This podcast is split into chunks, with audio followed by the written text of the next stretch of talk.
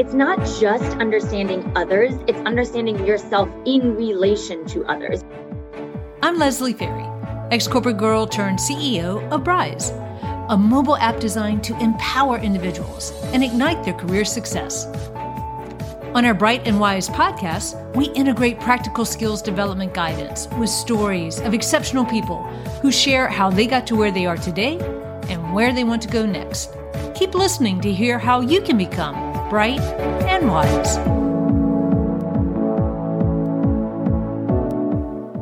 Welcome to season three of the Bright and Wise podcast. I am very fortunate to be joined by not one, but two industrial organizational psychologists, Dr. Mo McCusker and Dr. Nikki Blacksmith. Nikki has published over 60 different conference papers, book chapters, and journal articles. Her scientific research has been published in top tier publications, including the Journal of Business and Psychology, Personality and Individual Differences, Journal of Personality Assessment, and Intelligence. And her research has also been featured in many media outlets like New York Magazine, Real Simple Magazine, and Bustle. Mo has published over 30 different journal articles, scientific conference papers, and book chapters. And she's earned several awards and grants for scholarly research from the U.S. Department of Health and Human Services, Virginia Tech, and the Department of Defense. Nikki and Mo are also the co-founders and CEO of Blackhawk Behavior Science, whose aim is to help organizations and individuals accelerate their growth and success by helping us all understand and leverage human capital knowledge. As some of you may have heard me say in prior episodes, work today is uber teamwork. So it's essential we all understand ourselves, our colleagues and peers, and the cultural norms of our employers to achieve our definition of career success and the organization's success. Given Nikki and Mo's deep expertise, we are not going to be able to cram everything we want to talk about with them into a single episode. So I am very grateful that they both agreed to spend several episodes with us to help unpack or break down this human knowledge topic into understandable, actionable bits to help us all perform better in our careers. In our discussions together, we're going to talk about self awareness, and Mo and Nikki are going to help us understand exactly what it is, which goes beyond just ourselves to integrating relational awareness and then awareness collective as a team. Covering these topics in this way will help us all understand why self awareness and self awareness soft skills are essential in the workplace. Well, welcome, Mo and Nikki, and thanks so much for joining me today. I really appreciate it. I'm so excited to talk with you both and to learn more about these important topics during our time together. As I've gotten to know you both uh, a little bit more, I feel your passion for the science of psychology and your desire to leverage it to help others. So, before we jump right in, I think it would be helpful for our listeners if uh, if you can share a little bit about what attracted you to psychology in the first place, and then to specialize specifically in industrial organizational psychology pick which one would like to go first. um, I'll go first. Um, so this is just for the the listeners. Um, this is Mo McCusker. Um, I'll talk a little bit about how um, I got to my place as an IO psychologist. And so for those um, you know who who may not be as familiar with industrial organizational psychology or what we refer to as IO psychology. Um, it's it's what we like to say is the study of people at work, and it can vary from a wide variety of different um, domains, from diversity and inclusion to leadership and team processes to motivation. Um, but my specific focus is on um, studying and the study and the practice, if you will, of leaders and teams together. So, um, how to put the right people in the right place on the right team and at the right time. Um, and it, there's really a science behind it. So, how I got interested in this is um, I knew I always was curious about people and their motives and their behavior. So, I had a deep curiosity and understanding why people do what they do. And then as I grew up and learned more and studied more and worked more, I really got a deep exposure to um, leaders and specifically leaders of of higher ed organizations and nonprofit organizations. I worked with them as a consultant in um, contract negotiations and best practices. So I wanted to understand better how and why they came to be um, as leaders and how they how they came to be effective leaders. So i grew to to learn more about them and i went to pursue a phd in leadership in industrial organizational psychology. And then in understanding more about leadership i understood that without a team you can have no leaders right? So without followers there are no leaders. And so then i began to study the system of leadership and team dynamics. And then turned it out into um, more of a startup space and to other domains. So thanks, Mo, for talking about what IO psychology is. You made my job easier. so I obviously have a pretty linear career track compared to most people. So when I was in high school, I first took a psychological assessment and just kind of fell in love with psychology um, because I was very introspective and I really thought it was just like the coolest thing. And so I went to the University of Iowa and got my degree in psychology back then IO psychology was very, very new. So there was no classes that even offered something similar to IO psychology.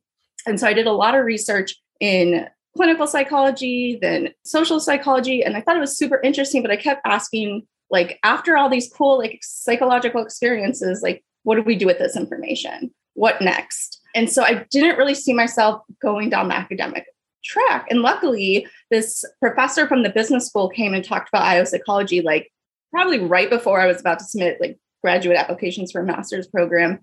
And I was like, that sounds exactly like what I want to do. So I took a leap of faith and moved to North Carolina without ever having been there. Um, and it was the best decision I ever made.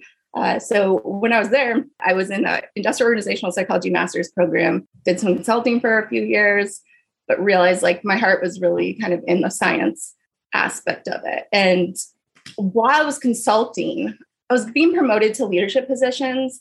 And most people, that sounds really cool and, you know, like great. But to me, I was like, I keep getting further and further away from the work I really want to be doing. and I wouldn't, I wasn't that excited about the promotions. So I started just like reflecting back, like, okay, what are you excited about? What do you care about? And that's what led me to go back and get my PhD in IO psychology. So I took a few different steps in between. I think most people in IO psychology go straight to their PhD, but for me, I it took a little trial and error. But that probably made it a richer experience because you had uh, you had had witnessed and experienced what you were then now going to learn the science about. So yes from a from a work standpoint. So that's fantastic. Well, thank you uh, for sharing that. That's really uh, exciting, and that will help us now set the stage for what we're going to talk about. And as you both know, Brise is about helping individuals become very self aware in the workplace, and and how soft skills integrate or uh, help to drive that greater self awareness. So that's what we're really going to talk about today. And so let's get into it. And if you could just describe what self awareness means, because I suspect everyone has an idea and you can speak to the numbers as you know this far better than I do, but most people believe they are highly self aware, and most people have very low self awareness. So, help us understand what it is, and then uh, explicitly in context of work. You know, actually, that that comment you just said is really interesting. There was a research study that was done and, and asked a bunch of people, you know, are you self aware? 95% of people answer, yes, I'm highly self aware. Um, but then when you actually like dig down and do the real research to see if they're self aware, it's only about 15%. Wow. Okay. Um, so it definitely is kind of this new, they call it the meta skill of the 21st century, because it really does have a high relationship to how we perform. And the reasons for that is because it is our ability to see ourselves with clarity, to really understand who we are, how other people see us and how we fit into the world. And that allows us to kind of self regulate and monitor the way we behave to match the situation to get the highest performance. Yeah, and I'll just I'll just add to that because we we see self-awareness oftentimes it's discussed especially in you know the non-scientific literature or just in in in the pop science or um, in articles that you read, we, we read all about self awareness, but we perceive it and, and study it as a much more complex phenomenon that self awareness is not just about you as an individual. Sure, that's one aspect of it, but we see it as a multi level kind of construct, if you will. So there's this understanding of who you are as an individual, as Nikki mentioned, being able to see yourself with clarity, your values, your motives, who you are, as well as an understanding of your personality. Um, but then, especially within the work context, we see self awareness also has an interpersonal aspect.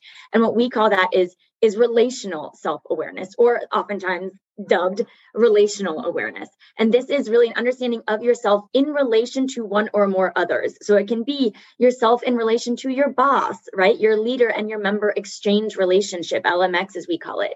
It can be a relationship of you in relation to a family member um, and what that relationship is. So we we self-regulate. We are humans. We change and adjust in accordance with our beings that are around us.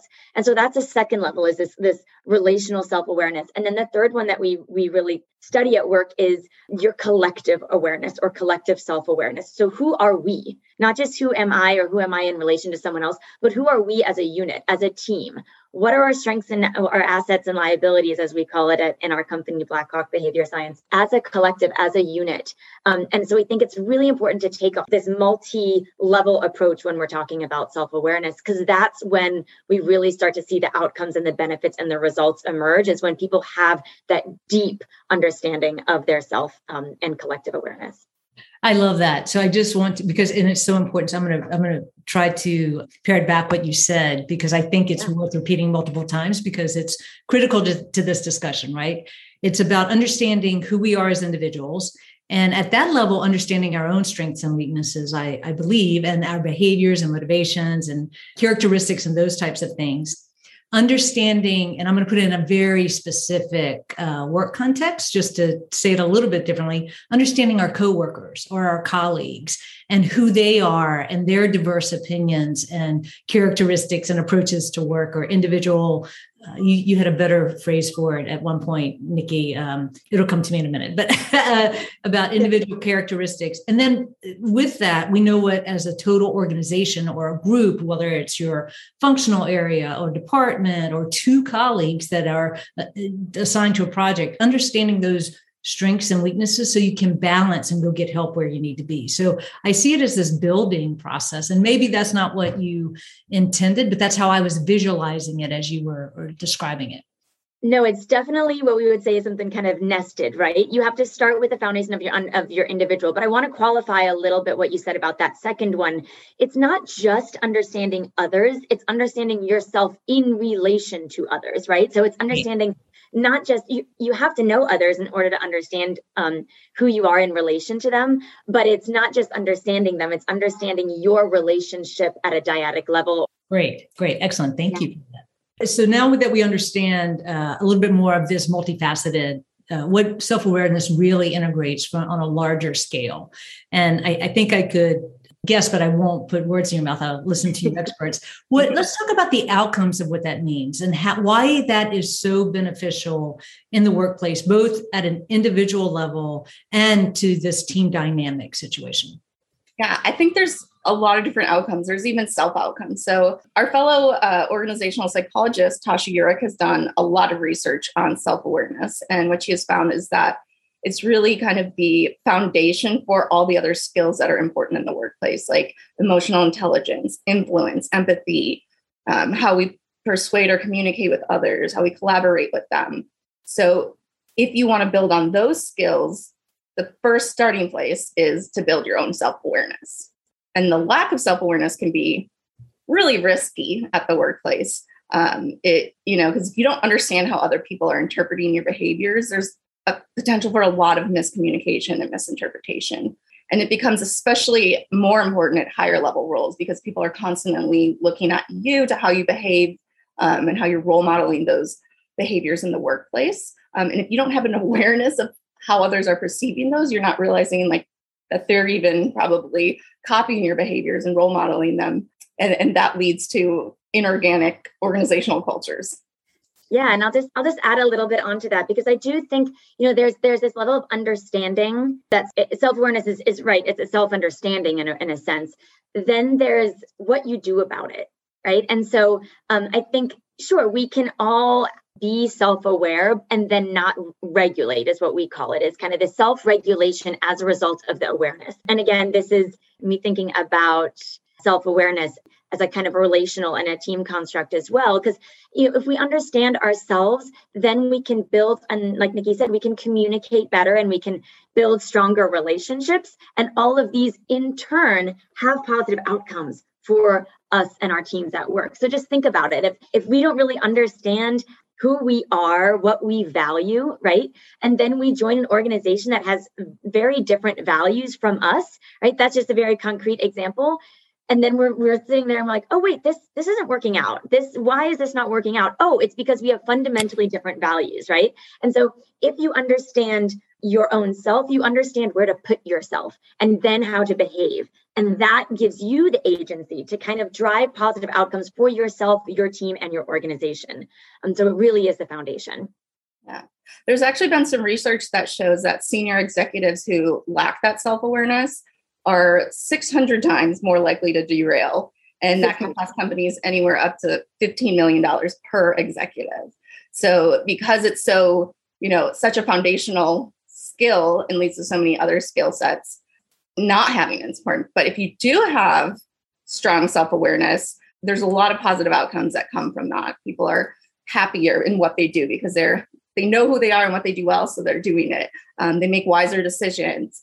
They uh, are, like Mo said earlier, make um, stronger, better personal relationships with those around them. Uh, they're more creative and, and more confident um, because they really know what they bring uniquely to the team and to the workplace that you know they know what they contribute uniquely. Um, and i think that's key. Some people they want to know where they fit right? And what do they add value? How do they add value? And self-awareness is that starting place to understand how you can add value and, and I really want to touch back. I think we're going to touch on it maybe perhaps a little a little later if we can squeeze it in. This notion of confidence that really is one of, in my opinion, the best positive outcomes that can result in a deep understanding, deep self understanding, and self awareness because confidence drives so many other work related outcomes. Coming back to this idea of alignment, right? You're aligning yourself with your own true self. And so when you understand your own self, then you can become more aligned, your behaviors, yourself, your understanding of where you want to be. And then, and that in turn drives better performance, um, more promotions, more confidence, and all of these great things that Nikki just mentioned. So uh, yeah, and we will come back to confidence because I think it, you're more confident when you truly understand your strengths and weaknesses, right? And you're not afraid to go ask for help because you can't be great at everything. We have to understand our strengths and weaknesses. So you guys, that was phenomenal. I want to make one more very concrete link uh, for our listeners though, and it's around. And you all you, you both said it implicitly, but I want to explicitly say it is that being self-aware actually drives very positive mental well-being and because think about work and how we have we have so much on us and it can be very stressful. Whether that's time crunches or which in my lifetime has always been i've been in technology so the rapid pace of development of technology you just had to move fast and that was just a different level of stress. But if you uh, can understand who you are and how you can manage stress those types of emotions, if you will, uh, that really drives positive mental health.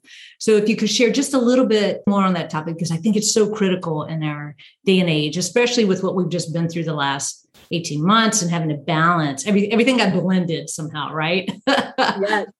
I, I love share. this topic. Oh, go ahead, Nikki. Oh, no.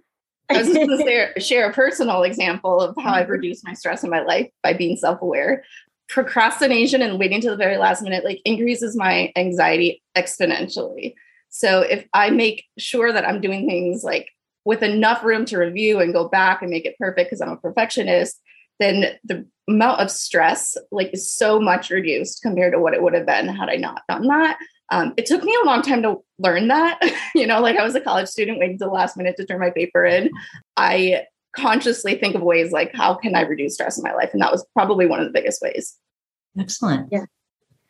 That's a great example, and it's it's funny because Nikki and I, you know, we're we're co-founders. Um, we work close, very closely together, and we can be polar opposites in a lot of ways, even though we are so so close. And one of them is in the ways that she just she just said. it is um, I can be very last minute, and um, I know that until you know i kind of do have a very strong inverse u formation of my stress performance relationship right? So if i do wait to the ultimate last minute then i'll become more stressed. But if i wait just long enough then i do feel a little bit of anxiety and i do sometimes thrive on stress. That's an understanding of one where my stresses arise from and two way back deep introspection into you know even back to things of, of growing up as to why um, my my own relationship with stress and oftentimes why it may drive performance. But i do think giving yourself an understanding and giving yourself a pass to be like okay yes i mean we we are going to feel stress and it's okay. I am the more you build self-awareness sometimes that's not all good things that you uncover about yourself. And that's okay because that's just who we are. You're uniquely yourself whether or not um, it fits a societal standard or not. It's the understanding of it and then making decisions accordingly you know to be the best mentally well that you can be. And so for me really understanding that yes stress is just a part of me right? It's just a part of me. It's going to be there. Um, i can monitor and regulate it because i know what my drivers are and what reduces it. So i think it's really understanding your own relationship with with stress understanding where it comes from right? And some you know even sometimes as far back as your family of origin understanding your relationship with stress and then being compassionate with yourself and saying it's okay to feel this way. Um, i'm going to do my best to try to make it the most well form of stress and there is healthy stress out there so I want to build on that a little bit. What you were what you were talking about, and, and get to teams. So there's one thing that um, we really need to appreciate in business, and I think your example, uh, Mo, of how you and Nikki can be inverse of each other. From yeah. uh, and maybe you may feel uh, I'm, I'm, projecting a little bit here, uh, Mo, that you actually thrive better under stress, meaning you produce better work under stress. So you need a little bit of that anxiety to to up your game. Whereas Nikki, it sounds like you you want to be able to produce something, walk away from it, come back and review it. So it's just a different um, uh, approach to work, right? Because we are so polar opposite and we know that those different stresses work, we've actually built in a process where I really like a blank page. So, and I like to start and throw my ideas on page and I'll get things down. And then I can walk away from it because then Mo is the one who steps up and, you know, it's closer to the deadline and she's really good at just like taking it to a whole new level. Right, so right. knowing that about each other has actually created a way where we can interact and um, process the work in a much more efficient way while also like playing off, you know, each other's strengths. Like I can do it ahead of time and not reduce my stress. And then Mo also gets it a little bit later so she can thrive in that, um, you know, environment that she needs. That's the relational self-awareness, right? right. Understanding, um, understanding me and understanding my tendencies and understanding my co-founder and my co-CEO's tendencies and then complementing them. Mm-hmm. That's complementing with an E, right? So yeah. finding ways that we can actually work together in almost like this symbiotic relationship that produces something much larger than just the sum of its parts. And that's what results from the self-awareness and the self-understanding of us in relation to each other. So that's great uh, from a one-on-one standpoint, right? Um, I was uh, uh, fortunate enough to work for a Fortune 500 company pretty young and pretty early in my career. But what that taught me and what I had to learn quickly is that there are stressors at different points of times in a month. So back in that day, I was actually still in accounting and I had the monthly close. And just from a team dynamic standpoint, one thing you really need to understand is uh, different stressors and different, it's, a, it's around business acumen, really, right? And how do you integrate that into your um, self awareness, team awareness, and organizational awareness. Because if the other teams didn't understand what we were going through, working until midnight every night because we were a public company and had to close the books, you know, people knew not to come talk to us the last, you know, the first three days of the month because we were a little busy. Uh, but that's another just like a very specific b- business example of how this awareness transcends uh, so many topics. So from one on one to organization. I think, uh, Mo, that gets to your uh, really focus and study area around how do organizations really know how to work together and, and understand who they are, maybe. Yeah. And I love this idea of, um, I think you touched on it a little bit, is the post stress. So we're, we often talk about what what drives stress and how do we minimize stress it's going to happen at work in mm-hmm. in any organization we know stress is likely to happen at some point in time and so it's not just preventing it when it happens it's understanding how you then react to stress. So, how do you come down from it? Um, what do people do post stress? Do they turn inwards and close out and kind of, you know, pull their head back in their shell, or do they um, get frustrated and kind of reactive? And so, so I think there's this dance around not just preparing to for stress and minimizing it. When it happens, it's then a self awareness of how do I react to it and how do those around me react to it, and then that understanding is, oh, it's okay. This is just what happens when when Mo is after she's gone through a really stressful time. She tends to get a little down on herself, but don't worry, we can cheer her right back up again, and she'll be right back at it again. And that's what Nikki's for. So after a really stressful time, she's like, oh, and she brings me back down to earth. that's awesome. Uh, and then one thing that uh, this is a very very detailed, but I think it's important is that when you have that understanding, and when we're stressed, we don't always bring our best selves, right? We can misbehave when we're stressed, which is just human nature too. Um, but if you if people understand that and know you and know that you're in a stressful period, they won't take it personally.